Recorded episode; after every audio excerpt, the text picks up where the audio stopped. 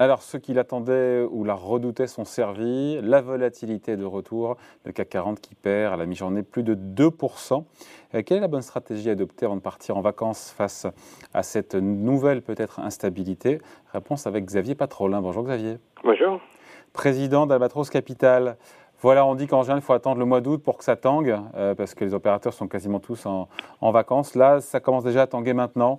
Euh, pour des raisons de rebond épidémique, et après on passe au conseil en termes d'arbitrage, comment on peut faire évoluer son portefeuille, pour des questions de, de reprise épidémique, et puis de, de, de Fed aussi, qui, euh, pourtant n'a rien dit d'ailleurs hier, on a eu les minutes de la Fed, on n'apprend pas grand-chose, mais les marchés s'inquiètent d'un resserrement plus rapide que prévu ah, euh, de la politique monétaire de la Fed.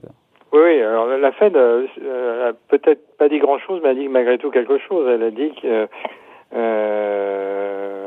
elle s'intéressait, elle avait quelques inquiétudes sur la valorisation du marché immobilier américain. Mm. Donc ça peut vouloir dire que elle va continuer à être très interventionniste, mais elle va peut-être commencer à faire son fameux typening euh, en se concentrant plus sur euh, les, les, dettes euh, immobilières, hein, tout ce qui est mortgage-backed securities et autres, pour essayer de faire euh, dégonfler un peu les, les bah, prix. C'est vrai que les prix apparemment sont assez fous. Hein. Dans l'ancien, c'est quoi, 15 ah ou 20 de hausse Oui, c'est ça, oui. Sur un an? Là, on peut parler de folie, oui, absolument. Et d'ailleurs, c'est le problème général euh, auquel sont confrontés tous les investisseurs qui sentent confusément que malgré la stimulation budgétaire et monétaire, les valorisations euh, d'un certain nombre d'actifs sont euh, non-sustainable, c'est-à-dire non, on ne peut pas, on peut pas prolonger durablement. Donc c'est pour ça qu'il n'est pas idiot de, de, de, prendre quelques bénéfices euh, mm. à la veille d'un été qui s'annonce euh, relativement riche en incertitudes. Hein. Tu as parlé des incertitudes sanitaires. Bon, c'est vrai que depuis plusieurs jours, il y avait une espèce d'indolence du marché vis-à-vis du de l'évolution du variant Delta. Bon, on s'aperçoit que que ce soit en Europe, notamment dans les pays qui sont des zones a priori euh, de destination pour les vacanciers euh, d'Europe du Nord, ben, les, problèmes commencent à monter à vitesse grand V. C'est le Portugal, c'est l'Espagne, et puis on voit que dans la zone euh, ASEAN, l'Asie, eh bien le, virus, la souche Delta commence à circuler de manière un peu plus intense. Donc ce sont des, facteurs d'incertitude qu'il faut avoir en tête. Le deuxième facteur d'incertitude, c'est évidemment la politique monétaire et euh, les décisions que pourrait prendre la Fédérale Réserve à partir de, de, mm. de septembre. En accélérant peut-être un petit peu son, son calendrier. C'est mm. vrai qu'historiquement, les mois de, pour le coup de juin, juillet, août et septembre sont, euh, sont toujours négatifs pour le CAC 40 depuis 87. Alors j'ai vu le, le, le, graphe là, sur euh, le tableau sur, euh, dans les échos, mm-hmm. bon, entre 0 et moins 1% en moyenne, donc c'est pas non plus grave. Mais voilà, ce sont des mois qui sont globalement toujours dans le rouge en moyenne. C'est une moyenne depuis 1987. Donc c'est des mois effectivement où... Euh, où bah, surtout, surtout quand tu rajoutes euh, en condition euh, que la, la, performance annuelle, c'est-à-dire du 30 juin 2020 euh, au 30 juin 2021, a été de, de plus de 30%. Ouais. Donc quand tu rajoutes le fait que la performance en glissement annuel passé euh, Titi les, les, les, double digits et à plus de 20%, donc là en l'occurrence on est à 30%, on a un risque à minima de, de, de consolidation, hein, que ce soit pour des pour des raisons macro ou, ou sanitaires ou que ce soit pour des raisons microéconomiques parce que pourquoi durant l'été les, les, marchés boursiers ont tendance à, reculer?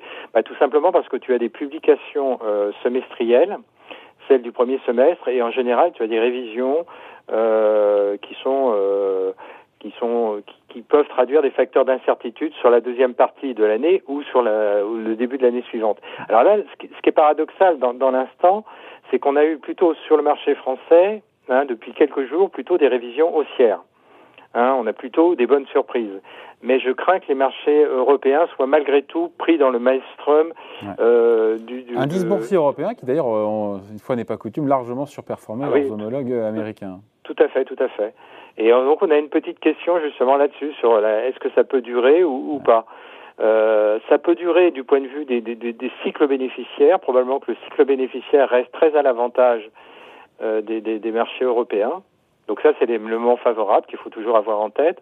Ça l'est moins aux États-Unis parce que les États-Unis sont évidemment plus en avance sur le cycle euh, dû à leur stimulation monétaire et budgétaire et puis dû à l'interventionnisme sanitaire de Joe Biden. Hein, la, la campagne de vaccination a été extrêmement précoce même si aujourd'hui elle, elle, montre une forme de stabilisation, en tout cas elle a eu des effets bénéfiques sur la réouverture de l'économie.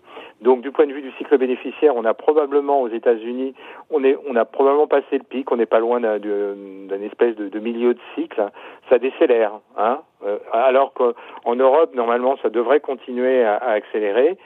Euh, par contre, ce qui va à l'encontre du mouvement bénéficiaire, c'est le, le la, deuxième composante, qui est les, mouvements des, primes de risque, hein, des ratios de valorisation. Et là, on a enclenché euh, depuis euh, plusieurs mois, depuis globalement la fin de l'année dernière, un phénomène d'érosion qui pourrait s'accélérer bah, tout simplement parce que on, rentre dans une phase de normalisation progressivement hein, sur la deuxième partie de l'année, et donc les ratios de valorisation des, des, des, marchés actions vont probablement commencer à bah, l'intégrer. Et donc tu vois aujourd'hui d'ailleurs dans la dans la baisse d'aujourd'hui, tu, tu c'est assez intéressant. Enfin, ceux qui sont dans le dans la dans le, le code peloton sont en, en général les, les, les, meilleurs performeurs sur les 6 ou 12 derniers mois.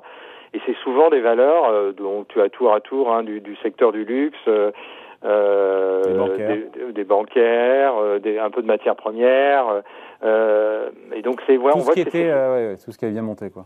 Voilà, c'est ça. Et donc, l'idée, c'est pas de tout vendre, hein, c'est pas, c'est pas ça la recommandation, mais c'est probablement mettre un peu de, de, de ce qu'on appelle. Fait, quels sont euh, les arbitrages, encore une fois? Est-ce qu'il faut être prudent, encore une fois? Une séance à moins 2, alors on est qu'à la mi-journée, une séance de baisse de 2% ou plus, 2,2 sur le CAC 40, encore une fois, la mi-journée, ça fait longtemps qu'on n'a pas vu ça. Hein. Absolument.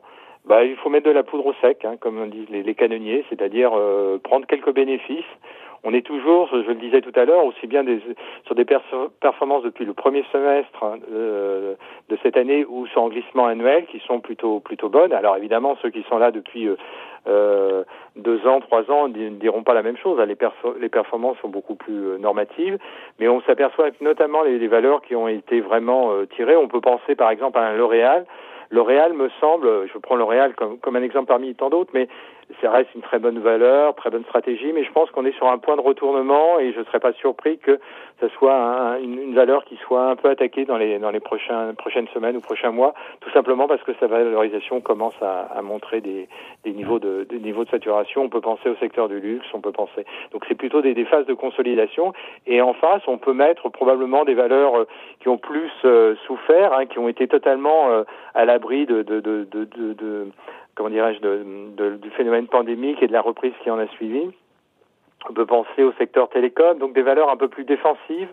On peut penser au secteur de la santé, on peut penser à un Sanofi ou même euh, de la, la parapharmacie, on peut penser aux, aux, maisons de retraite, on peut penser, vous voyez, des, des, des secteurs qui ont été plutôt euh, en retrait pour des raisons ou structurelles ou tout simplement parce que le marché ne jouait pas le, le cycle de stimulation euh, monétaire et budgétaire au travers de ces supports.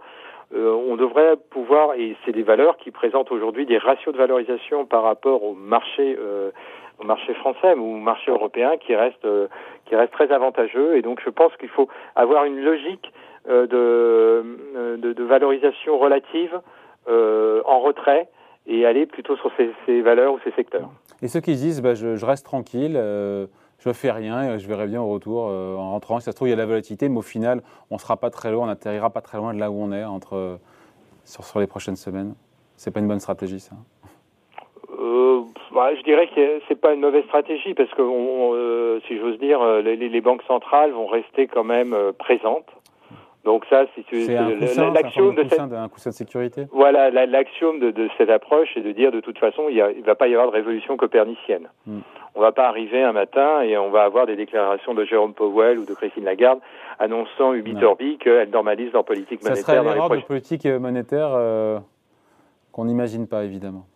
Voilà. Donc pour qu'il y ait une erreur de politique monétaire, il faudrait qu'il y ait des pressions inflationnistes. Hmm.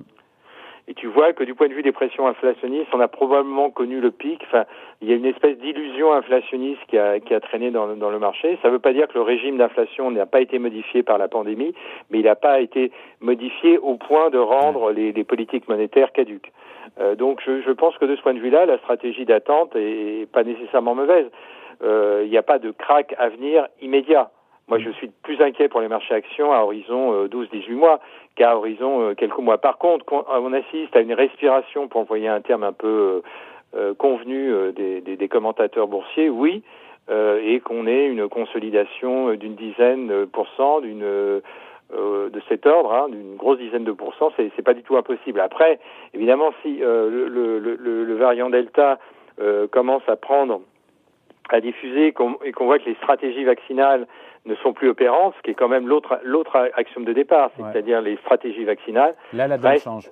Restent, restent pertinentes, même si elles sont un peu moins efficaces en termes de euh, comment dirais-je, de, de, de, circulation de, des souches, elles, elles, restent quand même, elles permettent des réouvertures de l'économie, elles permettent une espèce de, normalisation. Donc tant ces, ces, deux hypothèses ne sont pas rendues caduques, politique monétaire et stratégie vaccinale, on peut continuer à avoir, si j'ose dire, un doigt dans le marché, enfin être présent dans le marché. Par contre, à moyen terme, euh, il y a un certain nombre de, euh, de, de, de, risques, d'incertitudes qui apparaissent sur le deuxième semestre et plus encore sur l'année 2022. Évidemment, c'est la normalisation progressive des politiques monétaires ouais. qui va avoir lieu. C'est les échéances électorales en Europe. Euh, il y a une échéance électorale importante en Allemagne et, et en une France. échéance électorale importante en France au premier semestre 2022 et elles ne seront pas sans conséquences me semble-t-il. Euh, et puis, euh, ben, on va sortir de la euh, de, cette pandémie euh, avec quand même des endettements d'agents publics, de, enfin d'États souverains et d'agents privés très élevés. Et ça, c'est un, un, élément qui va qui va qui va peser à moyen terme. Allez, et, une haie, une haie après l'autre, Xavier. oui, oui, bien sûr. Mais non, mais je veux dire, pour quelqu'un qui reste dans le marché, c'est-à-dire tu m'as tu m'as dit bon, euh, ceux qui partent et puis qui disent de toute façon c'est pas grave, cet été, de toute façon on va retrouver les mêmes niveaux à la rentrée. Oui, mais attention, ça c'est plutôt des investisseurs long terme, moyen moyen long terme.